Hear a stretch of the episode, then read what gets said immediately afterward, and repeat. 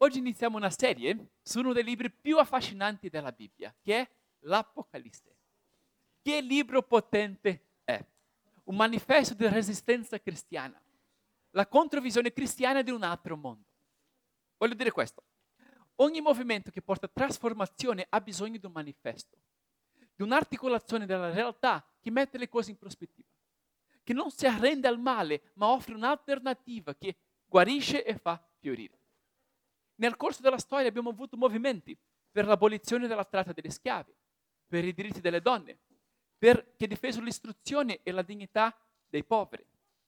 Oggi iniziamo a studiare parte di ciò che ha ispirato il più grande traguardo della storia dell'umanità. Un movimento iniziato con poche persone, in una provincia periferica, periferica con pochissime risorse, ma aveva una visione così trasformativa della realtà che superò governi totalitari e persecuzione brutale. I seguaci di Gesù di Nazareth ebbero un impatto così forte sulla storia dell'umanità, in parte perché potevano immaginare un altro mondo. Avevano una visione di un futuro alternativo che diceva che tutti i dittatori soccomberanno, che un sovrano che diede la sua vita per i suoi nemici ritornerà e regnerà con giustizia e che coloro che prendono parte della sua missione e sofferenza ora prenderanno parte del suo regno e dureranno in eterno. È una visione del futuro che plasma come viviamo ora, le scelte che facciamo ora. Il libro si presenta già, le prime parole sono queste, la rivelazione di Gesù Cristo, che è importante, l'Apocalisse che significa la, lo svelare, l'aprire le tende di Gesù Cristo. Confesso che per molto tempo leste questo libro come la rivelazione dell'anticristo. Una parola che neanche c'è nell'Apocalisse, no? Non si trova neanche la parola rapimento. Il millennio occupa soltanto sei versetti, dei più, dei più di 400 versetti del libro. Ma mi fu insegnata da bambino una tradizione in cui elementi minori diventavano chiavi importanti e che ispirava paura, tanta paura. Confesso che da bambino pregai a Dio di non diventare l'anticristo. Ci credi? Oh, Signore, veramente non voglio diventare l'anticristo, per favore. L'ho fatto. Penso che Dio abbia risposto a questa preghiera. Almeno per ora.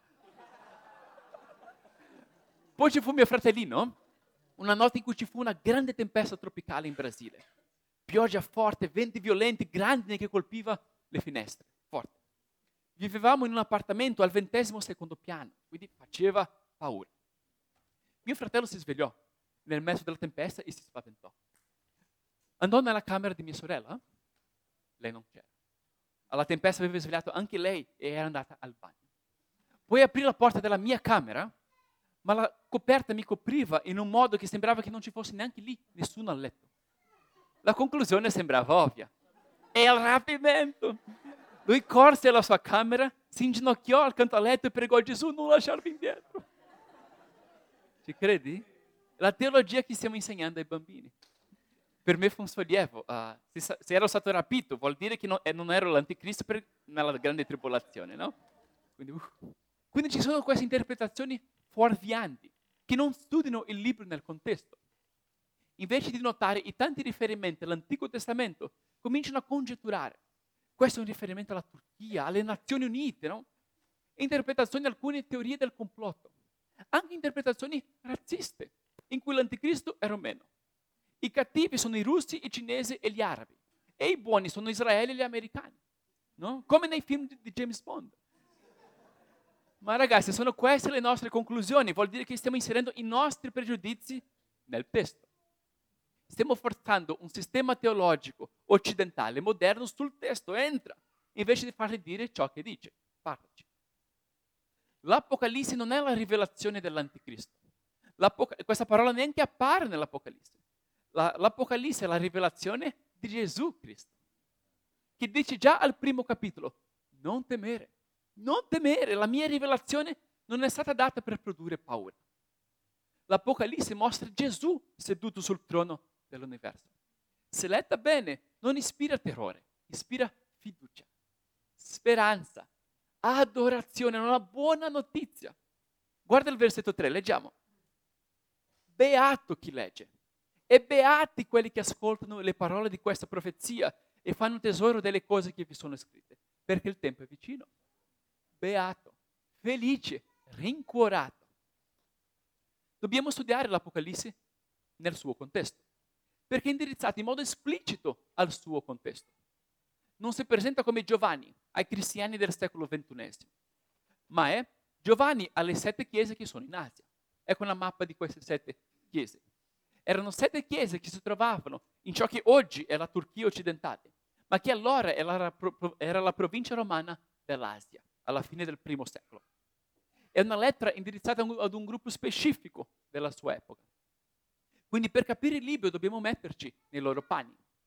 Non la nostra geopolitica, ma la loro geopolitica. Non i nostri timori oggi, ma i loro timori, i loro dubbi, le loro preghiere. Domandarci cosa avrebbero significato queste immagini a cristiani del primo secolo immersi nell'Antico Testamento.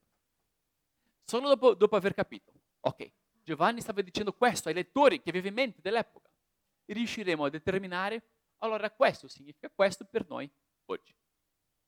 Ma vedremo, sarà un libro molto rilevante anche per la nostra epoca, polarizzata, piena di fake news, di confusione, di rabbia, piena di pretendenti al trono. Ci dirà molto. Lui dice poi al secondo versetto del libro, leggiamo.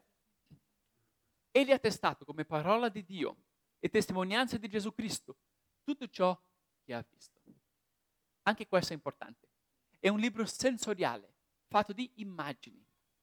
Giovanni ci invita a vedere ciò che lui ha visto, a sentire ciò che ha sentito, a fare tesoro delle cose che vi sono scritte. Lui ci dà una serie di visioni, di visioni. La logica del libro non è cronologica, non dice questo succederà, poi questo succederà, poi questo succederà, ma è l'ordine di visioni che Giovanni ebbe. Io vidi quello, poi vidi questo, poi torna nel tempio, nel tempo, per esempio al capitolo 12, e poi guarda, vidi qualcos'altro. È un gruppo di visioni riferenti al passato, al presente e al futuro. Non necessariamente una cronologia di eventi futuri soltanto, anche se parlerà anche di eventi futuri. La sua intenzione non è tanto la preveggenza, ma la comprensione. Non tanto la predizione, ma la profezia che riguarda anche il presente. Non l'evasione della realtà, ma come viviamo in questo momento.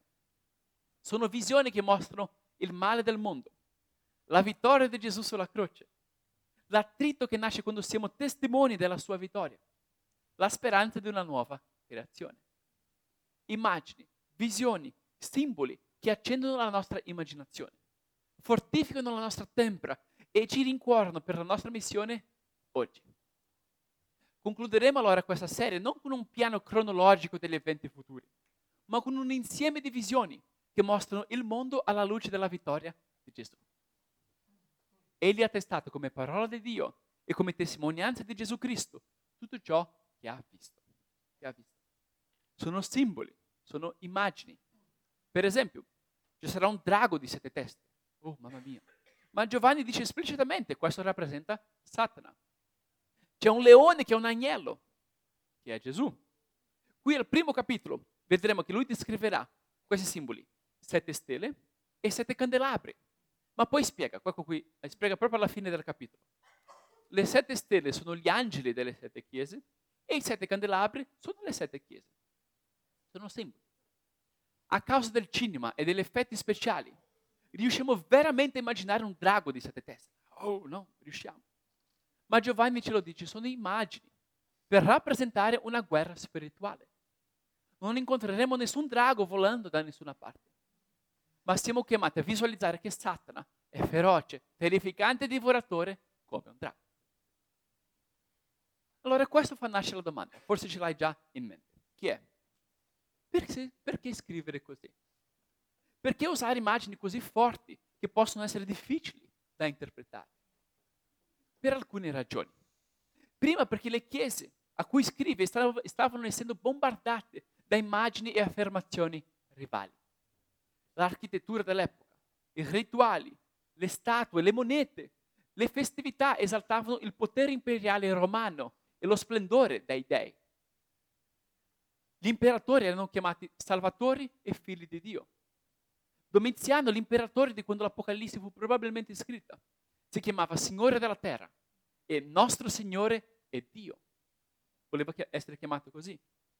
Il culto dell'imperatore, c'era un culto di devozione a questo imperatore, che era particolarmente forte in quella provincia dell'Asia dove si trovavano queste sette chiese. Pergamo, una di queste sette città, fu la prima a costruire un tempio dedicato all'imperatore. Poi Efeso costruì un tempio dedicato a Domiziano, questo imperatore costruì un'enorme statua di Domiziano. Questi templi avevano rituali con cori, incenso, sacerdoti, sermoni.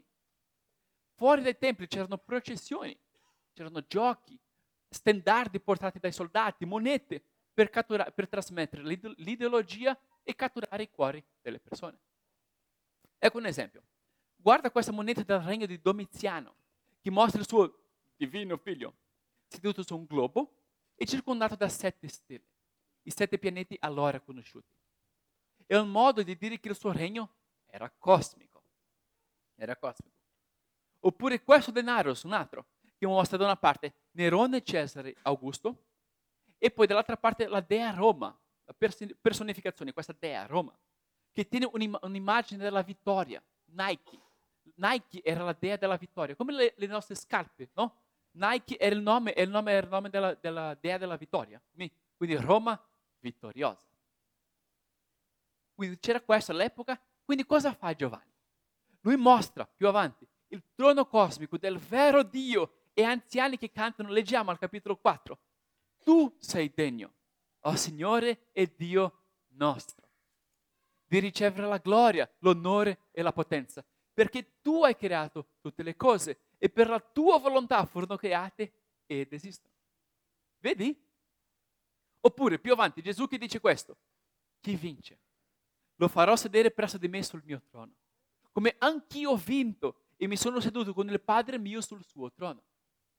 Una ridefinizione della vittoria, non come Nike, non come Roma vittoriosa, ma come partecipare della vittoria di Gesù sulla morte. Sono questi i vincenti. Sono questi le cose sono difficili, vi diffamano, vi perseguitano.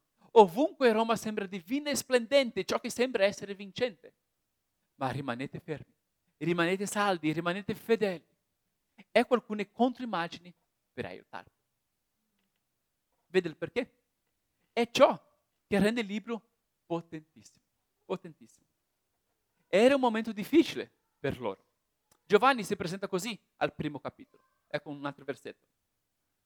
Io Giovanni, vostro fratello e vostro compagno nella tribolazione, nel regno e nella costanza di Gesù, in Gesù, ero nell'isola chiamata Patmos a causa della parola di Dio e della testimonianza di Gesù Cristo. Cioè, li scrive da un'isola prigione, era una prigione, perché le autorità non approvavano la sua predicazione di Gesù, il vero re.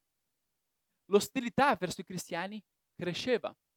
Lui aspetta che sarebbe peggiorata in una di queste sette chiese un uomo era stato ucciso, non molto prima. Quindi Giovanni gli trasmette queste visioni per rincuorarli, per farli vedere il mondo alla luce di Gesù seduto sul trono. Anche perché a livello pratico le autorità avrebbero censurato una critica così devastante dell'impero romano se fosse stata scritta in un linguaggio esplicito. Per loro sembravano pazzie di un uomo anziano che si immagina mostri mentre per coloro che riconoscevano queste immagini, che capivano che era una critica al manifesto e che era esplosivo. Raga, questo libro è una bomba. Trasforma la nostra visione del mondo. Quindi il capitolo 1 ci dà queste indicazioni cruciali su come interpretare il libro. È la rivelazione di Gesù Cristo. Descrive ciò che ha visto, il suo contesto di sofferenza. A chi è indirizzata questa lettera visionaria? indicazione per come interpretare il libro. Vediamo cos'altro lui uh, presenta, uh, include nel capitolo 1, che c'è un saluto speciale e una visione di Cristo straordinaria. Un saluto e una visione di Cristo. Vediamo queste due altre cose. Prima il saluto, che introduce più della sua prospettiva visionaria. Ecco, Giovanni, alle sette chiese che sono in Asia, grazie a voi e pace da colui che è, che era e che viene. Dai sette spiriti che sono davanti al suo trono e da Gesù Cristo, il testimone fedele, il primogenito dei morti e il principe dei re della terra. A colui che ci ama e ci ha liberati dai nostri peccati con il suo sangue, che ha fatto di noi un regno e dei sacerdoti del Dio e Padre suo, a lui sia la gloria e la potenza nei secoli dei secoli. Amen. Ecco, egli viene con le nuvole e ogni occhio lo vedrà. Sì, lo vedranno anche quelli che lo trafissero e tutte le tribù della terra faranno lamenti su di lui, per lui, di nuovo. Sì, amen. E poi, io sono l'alfa e l'omega, dice il Signore Dio, colui che è, che era e che viene. Che ricco, eh? C'è tanto qui. Grazia e pace da colui che è, che era e che viene. Tutta la stesura del verbo essere, essere in movimento, essere dinamico. E io sono colui che sono, dell'Esodo, quando Dio si presenta a Mosè, ora esteso all'inizio di tutto e al compimento di tutto. Però c'è un dettaglio qua interessante. Giovanni rende la terza parte, non il futuro del verbo sarà, del verbo essere, sarà, ma usa il verbo venire e viene e che viene. Cioè Dio non solo sarà, ma avverrà. Non un Dio separato dal mondo, ma un Dio che sceglie per il, per il suo proprio futuro venire al suo creato. Lui poi rompe il versetto 7, abbiamo visto, ecco, egli viene con le nuvole e ogni occhio lo vedrà. C'è questa aspettativa. Il versetto successivo dice, io sono l'alfa e l'omega. Poi dice il principio e la fine. Il Dio di tutta la storia. Non solo il passato, non solo il presente, anche il futuro. Egli viene. Ci rincuora, no? Poi vi saluto anche con la grazia dei sette spiriti che si trovano davanti al suo trono. Questo è curioso, una formulazione un po' diversa. Nell'Apocalisse, spiego un po' questo, i numeri hanno significato, sono simboli anche i numeri. I colori hanno significato, bianco e rosso e verde e oro e nero. Animali hanno significato, ci sono cavalli, un, leno, un leone che è un agnello, bestie, questa cosa. Il numero tre è il numero divino per un Dio in tre persone. Il numero 4 è il numero per il mondo, i quattro, i quattro angoli della terra, no? Nord, sud, est, ovest. 12 è il nu- numero per il popolo di Dio, le 12 tribù di Israele e i 12 apostoli.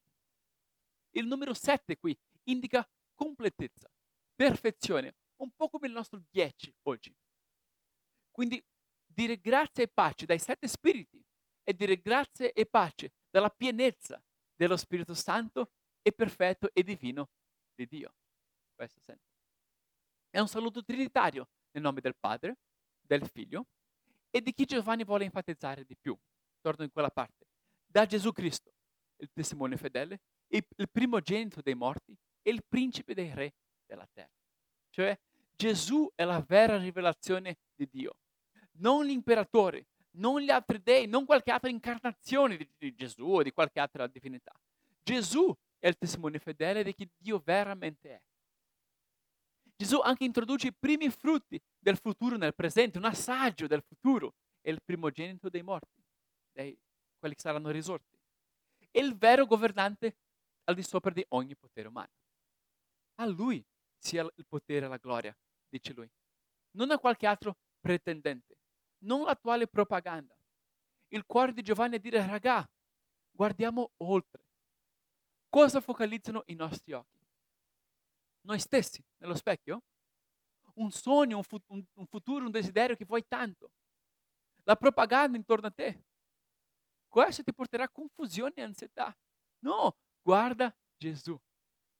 Mantieni Gesù davanti ai tuoi occhi. Gloria e potere a colui che ci ama e ci ha liberati dai nostri peccati con il suo sangue e che ha fatto di noi un regno e dei sacerdoti del Dio e Padre scrive questo. Quindi lui apre il libro con un bang, no? Bah, molto forte. Il suo cuore è questo, aiutare le persone a vedere oltre, oltre le apparenze, oltre la falsa religione, oltre gli idoli della nostra epoca. Faccio un esempio, questa settimana pensavo ai videoclip delle canzoni, canzoni di, oggi, di oggi. Spesso non mostrano un cantante che canta. L'obiettivo non è farti pensare che bravo cantante e che bella canzone. Ma usano una tecnica che presenta immagini una dopo l'altra in modo più veloce di quanto la, la, la mente riesca ad processare. Pum, pum, pum, no? In modo da evadere la coscienza e toccare direttamente l'inconscio. Immagini di splendore e potenza. Immagini sessualizzate di uomini che sottomettono le donne e di donne che si offrono agli uomini. L'obiettivo non è indurre apprezzamento per un artista, è indurre venerazione per una divinità. Devozione ad una celebrità. Non è questo? Siamo circondati da immagini che mirano a conquistare il nostro cuore. I primi lettori dell'Apocalisse erano circondati da immagini che puntavano a conquistare il loro cuore. Molti erano tentati ad arrendersi, a fare compromessi, unirsi alla folla, assorbire questa definizione di cos'è essere vincenti. Quindi gli serviva aprire le tende e rivelare il mondo alla luce della vittoria di Gesù. Quindi Gesù appare a Giovanni in prigione ed è con questa visione che Giovanni conclude il primo capitolo, con questa grande visione che apre il libro. Io lo trovo commovente perché um, pensiamo a quei cristiani di, eh, alla fine del primo secolo, situazione difficile, anche perseguitati. Cosa serviva loro? A loro non serviva veramente una nuova strategia, o nuovi metodi o tecnologia, o soldi, o circostanze favorevoli. Ciò che serviva loro e serve a noi è questo, una visione rinnovata di Gesù. Questo che serve. E è questo il punto del libro. È la rivelazione di Gesù Cristo. Cosa accadrà? È conseguenza di chi Gesù è. Il cosa e quando e come sono conseguenze di chi Gesù è. Giovanni vuole che quelle chiese e noi vedano Cristo di nuovo. Al di sopra di ogni sfida che possiamo affrontare e ogni bugia che sia trasmessa. Guarda Gesù, guardate Gesù. Quindi provvede questa visione qua. Racconta questo. Lui dice trovarsi a, a Patmos, questa isola prigione, nello spirito, nel giorno del Signore, e di ascoltare dietro di lui una voce potente come il suono di una tromba.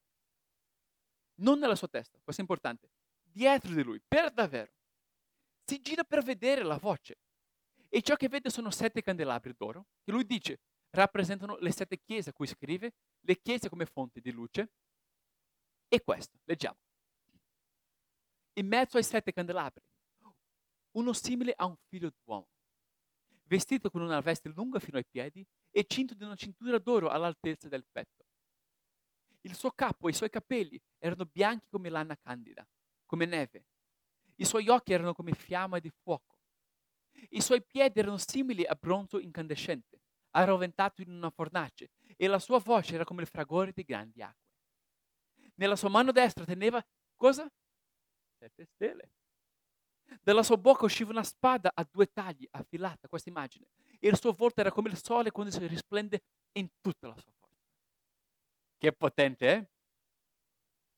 Lui incontra Gesù, ma ci dà questi simboli, queste descrizioni, queste immagini per aiutarci a capire la potenza di ciò che vede. Quindi lui inizia dicendo uno figlio, uno simile a un figlio d'uomo. Vi ricordate della serie che abbiamo fatto nella primavera sul libro di Daniele? è un background chiave per Daniele, quindi riprendo quello. C'è un capitolo di Daniele, capitolo 7, in cui questo profeta, Daniele, ha un sogno, in cui lui visualizza gli imperi della storia come bestie che è, uh, emergono dal mare. Poi vede Dio che sembra un vegliardo con capelli bianchi, su un trono da cui scorre un fiume di fuoco. No? E si avvicina una, una figura che lui chiama figlio uomo, questa espressione. Non emerge dal mare come le bestie, ma sulle nuvole. E il vegliardo, Dio dà a lui, non alle bestie, non agli imperi, dominio e potere. Quindi Giovanni sta riprendendo questa visione chiave e dicendo nella, nell'Apocalisse, mi girai e vidi una persona umana, non bestiale, non come le bestie, gli imperi che lottano per potere. Una persona anche divina, che ha capelli bianchi come Dio e occhi di, come uh, fiamme di fuoco che vedono tutto. Ho visto una persona completamente diversa da tutte le altre. Queste come gli umani devono essere. Era divino come la più elevata visione di Dio. La sua autorità è concessa da Dio, è santa. Quindi con una piccola espressione Giovanni comunica molto. Mi girai e vidi in mezzo ai candelabri, tra le sue chiese, uno come figlio Wow. Forte, eh? Poi lui nota questo, come si veste, cioè la sua tunica, la sua vocazione. Oggi se vediamo una persona che indossa il bianco, con uno stetoscopio appeso al collo, sappiamo che è un dottore, no? L'abito che lui descrive è l'abito del sommo sacerdote, che il cinto si usava alla cintura quando uno si prepa- preparava per lavorare e al petto quando si riposava da un compito compiuto. Quindi sta dicendo Gesù è il mediatore. Gesù è il sommo sacerdote. Non imperatore che si chiamavano Pontifex Maximus, sommo pontefice. No, Gesù è il nostro sommo pontefice, certo. E la sua opera si concluse con la sua morte e risurrezione, è finita. Non c'è niente da fare ancora. È compiuta, è fatta. È così affidabile che i suoi piedi erano solidi come il bronzo, ci puoi contare e la sua voce era come il fragore di grandi acque.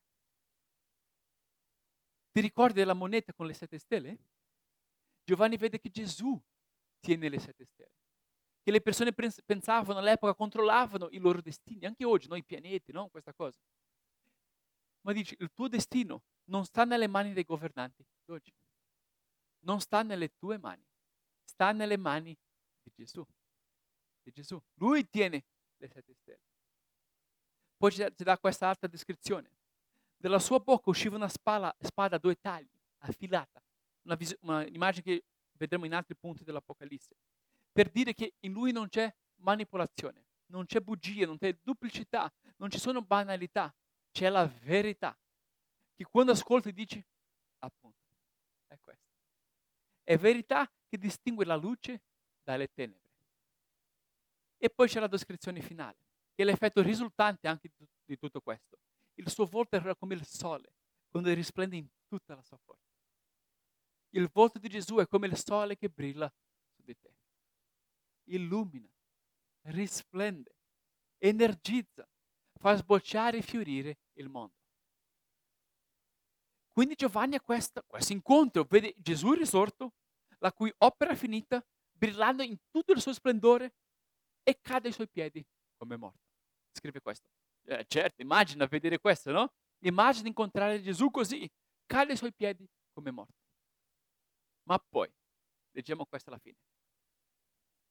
Ma egli pose la sua mano destra su di me dicendo, non temere, non aver paura, non temere, io sono il primo e l'ultimo e il vivente.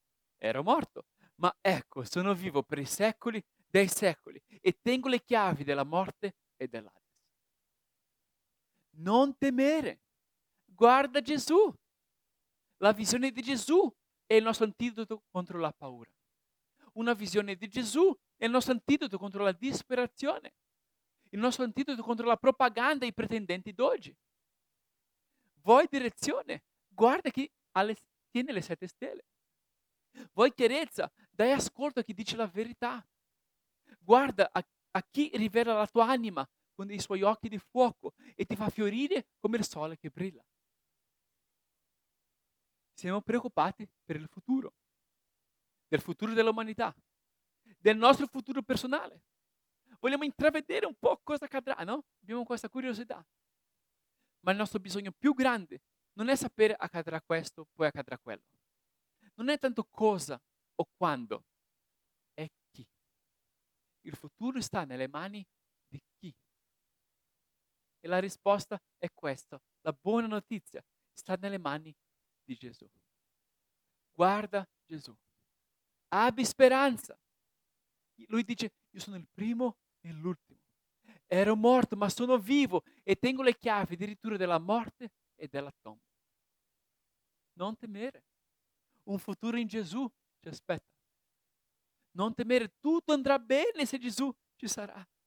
E non temere perché Gesù ci sarà, così come con noi ora. Quindi concludiamo così, prendiamo un minuto in silenzio per ritrovarci davanti a questo Gesù risplendente e affidare il tuo futuro a Lui.